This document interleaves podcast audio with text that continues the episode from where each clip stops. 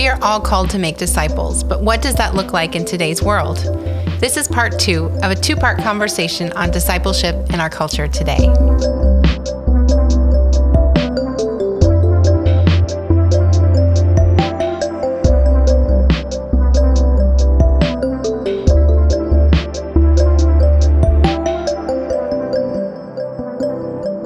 To Talk Truth, where we dive into scripture, gain insight from community, and biblically answer life questions.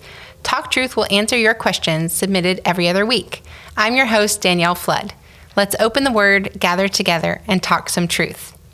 Today, we're wrapping up our conversation on discipleship with Pastor Russell. And if you missed part one, be sure to go back and join us. I was challenged to identify the differences between discipleship and then the one-on-one relationship that that means and that that's described in God's word Yeah. and the one-way communication of social media or teaching to groups or posting because you know, writing books, and, Right. and so it goes all the way back. um, we can all post and share Yeah. and but we're also all called to disciple so let me pray together father god thank you for your word how it teaches us and challenges us um, may we honor you today with our words and actions and be people called to your purpose building your kingdom and may listeners today hear your word um, in a new way. May they be inspired to look for ways to disciple, look for those people that you're pulling them into connection with, um, not leaving the other things there, but that being part of God's kingdom means we're called to discipleship. Amen. Amen. So, our question, we're Okay. still on the same question. We haven't All right. connected. What does discipleship look like in our culture today?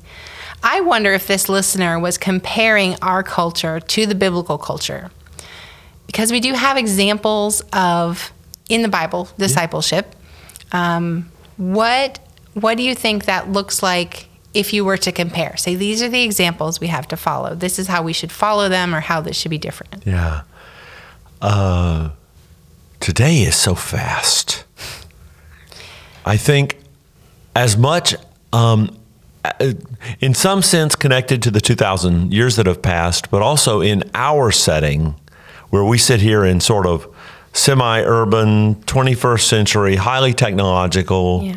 Um, we we don't have the uh, experience of going out to hoe a field alongside somebody for six hours by hand.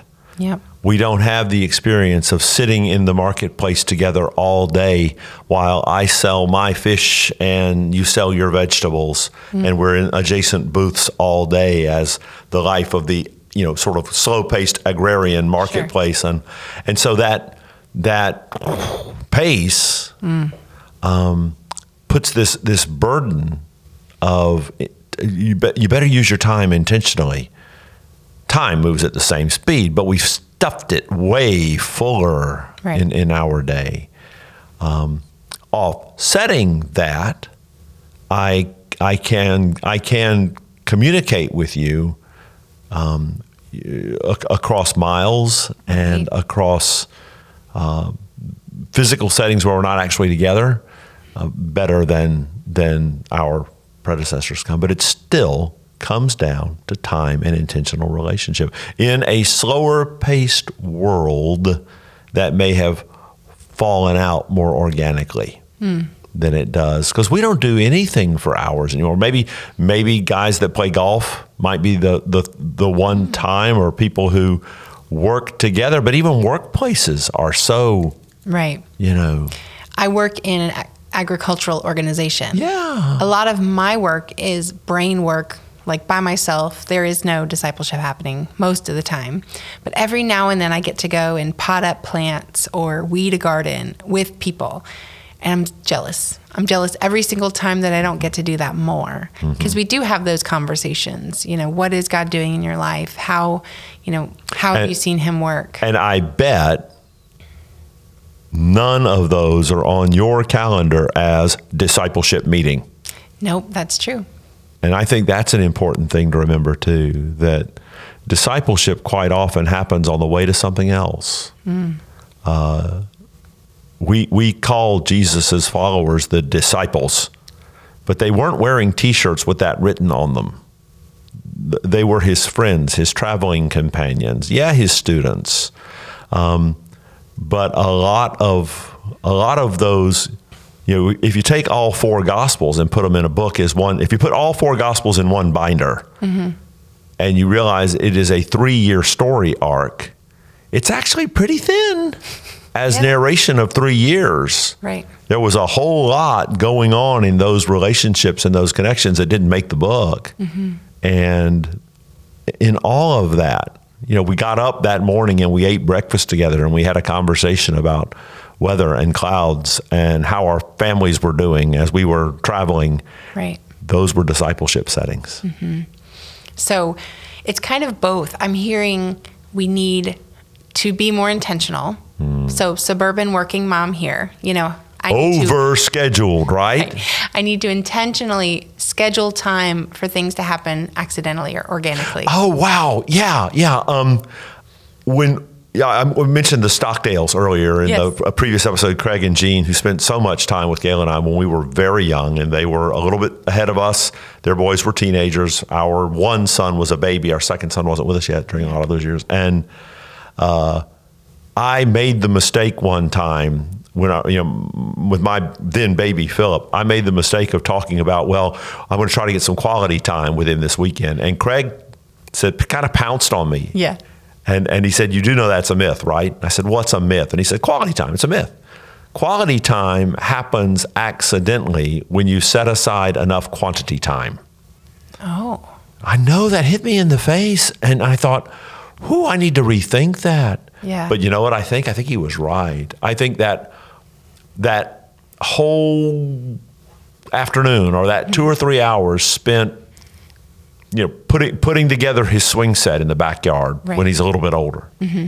And you know, get get daddy the the Phillips head screwdriver. Nobody that's a flathead screwdriver. The Phillips head looks like a cross when you look at it. In those in those moments and that sort of stuff. And the conversations and the questions mm-hmm. and the rabbit trails mm-hmm. that happen when you have thrown enough time at a relationship for the relationship to breathe and Right. move and you you potting plants with your friends mm-hmm. at work. And up come these amazing moments up come these amazing encounters where you really get to oh let's talk about that for a second. Yeah. you know Yeah, so we have three little kids. They're bigger now. They would probably not want me to call them little, but they're 11, 9, and 6. okay And so we like to bike ride. And my husband and I were just talking about how some of the best conversations come out in bike rides. We talk about theology and we talk about our fears and faith and just amazing conversations for these kids. And I always wondered like why it would be on a bike ride. You know what I bet? I bet that if you took those same topics and said tonight at 7:15 we're going to meet in the great room at the house for family disciple making time and that is tonight's topic. Boom. Sit in a circle and let's talk about it. You- You're making faces. I know, it's so Bec- funny. Because it would I think it would Yeah. crash and burn. Right.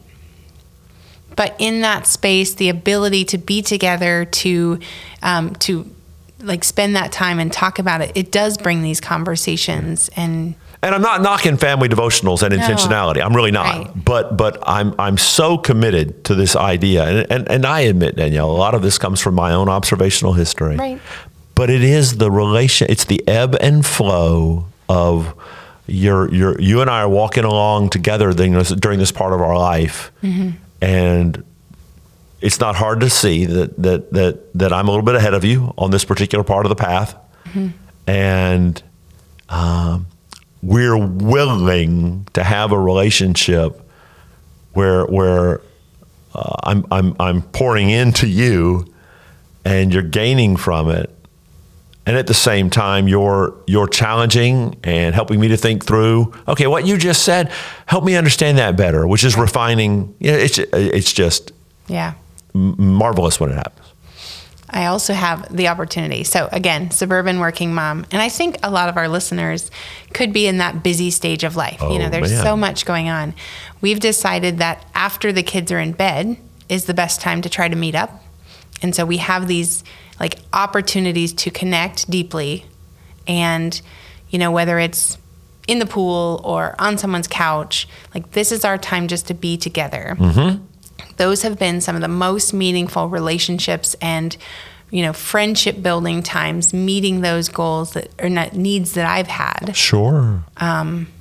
that I, it feels like a life hack. You know, it's like, hey, Well, and and our uh, Gail and I too during those really crazy busy um, parenting years. First, yours yours outnumber mine. I only had two, and and at two you can still play man to man defense. At Right. three, you've had to go to the zone. But my Yeah. my rule of thumb. Uh, Gail during during some of those years was a stay at home mom, and when I hit the door, and during some of those same years, I, I was working for a church, but my role was more administrative, so my schedule was super predictable. And I'd hit the door at you know five fifteen or whatever it was, and from there till time to tuck them in, the boys were mine. Um, dinner, notwithstanding, because Right. dinner was was a family thing. But like the okay, guys, let's head out in the yard, and oh, and, oh, and bath time, and you know, the, we would wreck the bathroom, and it was like Gail, whatever All you worth it. whatever you hear, Yes. do not open that door because there were super soakers, buckets. It was nuts, and everything was tiled. Nothing ever got badly torn up, but oh, it got flooded, and we're chasing the rabbit of parenting and marriage stuff. But it was it was important time, even building foundations with my sons. Mm-hmm. Letting my wife look forward to my coming home because because mm-hmm. I would come home and I would just in the car. Okay, I got to find a couple hours of hero mode here for her and for my guys, mm-hmm. um, and then the house would settle down. The kids would be in bed. And it was like, "Hi, sweetie, I'm Russell," you know, exactly. and those were sweet times. Yeah. So, what about examples of like outside of the home? Yeah. What are some ways that we could be intentional but have these opportunities happen naturally? Um, you know, work is, is obvious. We spend a lot of hours there, and I, I, as I said in the last episode, I've kind of had the advantages and disadvantages of working working in uh, up in the guts of the body of Christ with with other people that have been in there with me. Good and bad. Um, neighbors, uh, you know, a lot of us live in.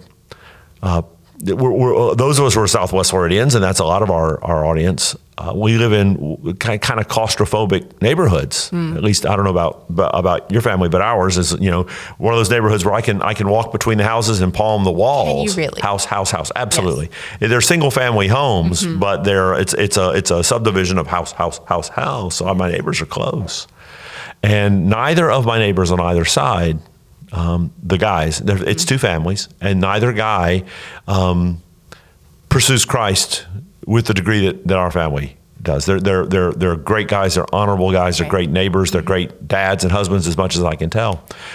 Um, you can borrow things. You know, hey buddy, can I borrow your hedge trimmers? Uh, and have a conversation around borrowing hedge trimmers that can become a real leaning on the fence out by that hedge and, and talking about life. And it's just not that hard for that to become a witnessing opportunity. Now, they're, they've neither one professed faith, right. but the the sort of pre-evangelism, pre-discipleship uh, with, with neighbors, it really comes down to is the open for communication and connection sign on my life. Gail and I had a family that were neighbors of ours when we lived in uh, Kentucky years and years ago. We called them the carbon monoxide neighbors because we never saw them. Right. Uh, they become you'd see the car, and, and and up would go the garage door, and into the garage would go the car, and the garage door would come down. I don't know that I even to this day know what they looked like. All you ever saw was the garage door and the car, the Yeah. car and the garage door, and and we called them the carbon monoxide neighbors because whatever was going on was that car in that garage and in the, in the house, you know. Well, whoever they were, they weren't going to have any. Uh, Second Timothy two two stuff going on either as students or as disciple makers. Right. No, it's easy in our neighborhoods to do that. You know? Yeah. To be even the ex- excuse of my family, or you know, we can just to the detriment of our neighbors. I think um, I feel called that we're in our neighborhood for a reason, for good. You know, to be a light there. Um, and so that's probably a conversation for another day. but- No, but but you're talking about making discipleships beyond making disciples beyond the just immediate and obvious blast radius of your family. Right. Danielle, that's what it, that's what it takes. It Right. takes a my life is open Yeah. to be used of God Mm-hmm. or for God to use others. There are on ramps into my life where people Yeah. can happen. And I think those opportunities may not be convenient. You know, they may not feel like we have time for this or, you know, this is the You know, you know what my least favorite parable of Jesus is? Mm. It's the Good Samaritan. Oh. You know why? Because the bad guys in that parable are full-time religious workers with great time management skills. There you go. The full-time religious workers with great time management skills were on their way to the temple to do important temple stuff. Important temple stuff. Important. No, there's a guy in a ditch over there, and I'm sure that's bad, and I hope somebody deals with it. Right. But I've got important temple stuff to do, and I have worked for 40 years to be a religious professional with decent time management skills. I'm on the wrong side of that parable. Yeah. Um, ouch. You know. And ouch for all of us. Yeah. You know, because we should be looking and finding those times. But when, I don't know, sometimes when it's not convenient, we know that it's, you know, something we should probably be doing. Um, so, what are some of the joys or hindrances in our discipleship? Because we've talked about it's not easy. You know. No. Um, I can think of I can think of two hindrances, two big things. First, it's not efficient. Sigh. Yeah. My undergraduate degree is in the design and auditing of computerized accounting systems. Okay. I've never, I'm, I I have an accountant brain, mm-hmm. you know, 90 degree angles and well aligned columns and tick marks and done. Discipleship is a much messier thing than that. It's true. How do you how do you know when you've said enough or too mm. much or not enough or you can't objectively gauge the progress mm. of you know, I guess you can look for certain tells, but you can't you know. Yeah. In that sense it's it's it's very agricultural. you know, shepherding is not an accidental word picture for what it is Right. to to to do what I do for a living, but but so it's so it's fundamentally inefficient. And so for task oriented, efficiency driven people, the whole process feels laborious Right. in that sense. Second thing, it can be heartbreaking because there's a there's a mutual vulnerability between disciple maker and student. Um, I kind of got to let you in, Yeah. and you kind of got to let me in, and that can get uncomfortable really quickly, Right. and it can get some version of even at least emotionally dangerous Right. because you uh, betrayal. Right. You know, this this is someone into whom I have poured. This is someone I've cared about. This is someone that I've I I know they know better. And then you see something going on in their life that's just horrific, and you go, no, no, no, no, no," and you feel like I failed them. I failed Jesus. I failed something big. Right. So those are those are those are pitfalls. The joys, though, Yeah. I think the guys that have discipled me down the years, I know because I, um, Tim Hedquist, the one that I mentioned, is is is long since with Jesus. Uh, Craig Stockdale lives in Memphis still, and every now and then he or Gene will throw a comment on some McGregor thing that that uh, you know, and and and an attaboy from him because he was there for me when I was in my 20s and just beginning to even take off my adult training wheels. Um, because he, he he's been there for the whole story, at least with the beginning. Uh, what encouragement! Yeah. and and I have guys down the years that I've um, walked with, uh, you know, um, and I see them sometimes really get it right, Yeah. and you go, I, I think I, I think I have a little piece of, of, of building some of that. Yeah. And that's just off the scale. Yeah. We were part of the college and career ministry for a long time. Oh, I bet and- you have a lot. Well, I had started a Bible study, you know, on an off day, and I had all these visions for it, you know, the big room and the big couches or whatever. But it ended up being four young ladies and myself. Okay. And we just kind of met and talked through the Bible, and it was so small. I wondered if it was worth it. I wondered if the time, you know, spent away from my little family, because, you know, when you have babies, getting time away from them is a big deal. But I, you know, I was like, is this what we should be doing? Is this right? Um, and seeing those ladies walking for the Lord and keeping on and pursuing and raising their family, and you know, just a little bit, like we had a little bit of of that partnership together, just talking through what God's word meant. And um, I mean, I'm maybe a couple years ahead of them in the faith.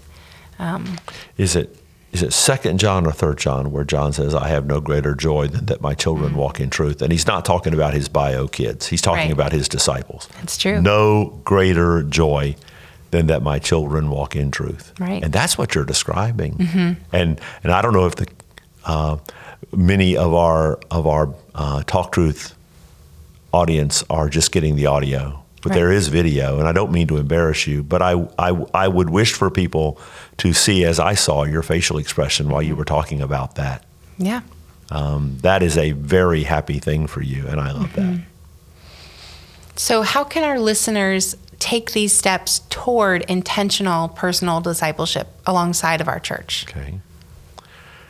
Yeah, Ch- church church is important because church is the arena and the context. I think that that kind of puts us in this big crucible together where we kind of find each other. Right.